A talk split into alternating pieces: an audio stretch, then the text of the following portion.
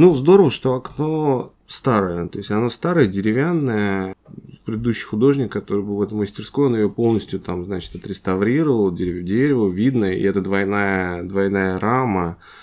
И стекло, правда, через это все валит пыль бесконечными слоями, покрывая, значит, все, все пространство, но какая-то двойная рама, она всегда какой-то дает, ну, не знаю, ощущение пространства, вот этого перехода улица и интерьер, и двойная рама, вот как-то почему-то у меня все время какое-то такое трогательное чувство. Через э, окно все слышно, то есть слышны обрывки речей, проходящие мимо публики, но только какие-то куски, фрагменты. И довольно сильно дребезжит стекло, когда проезжает машина, а машина ездит постоянно.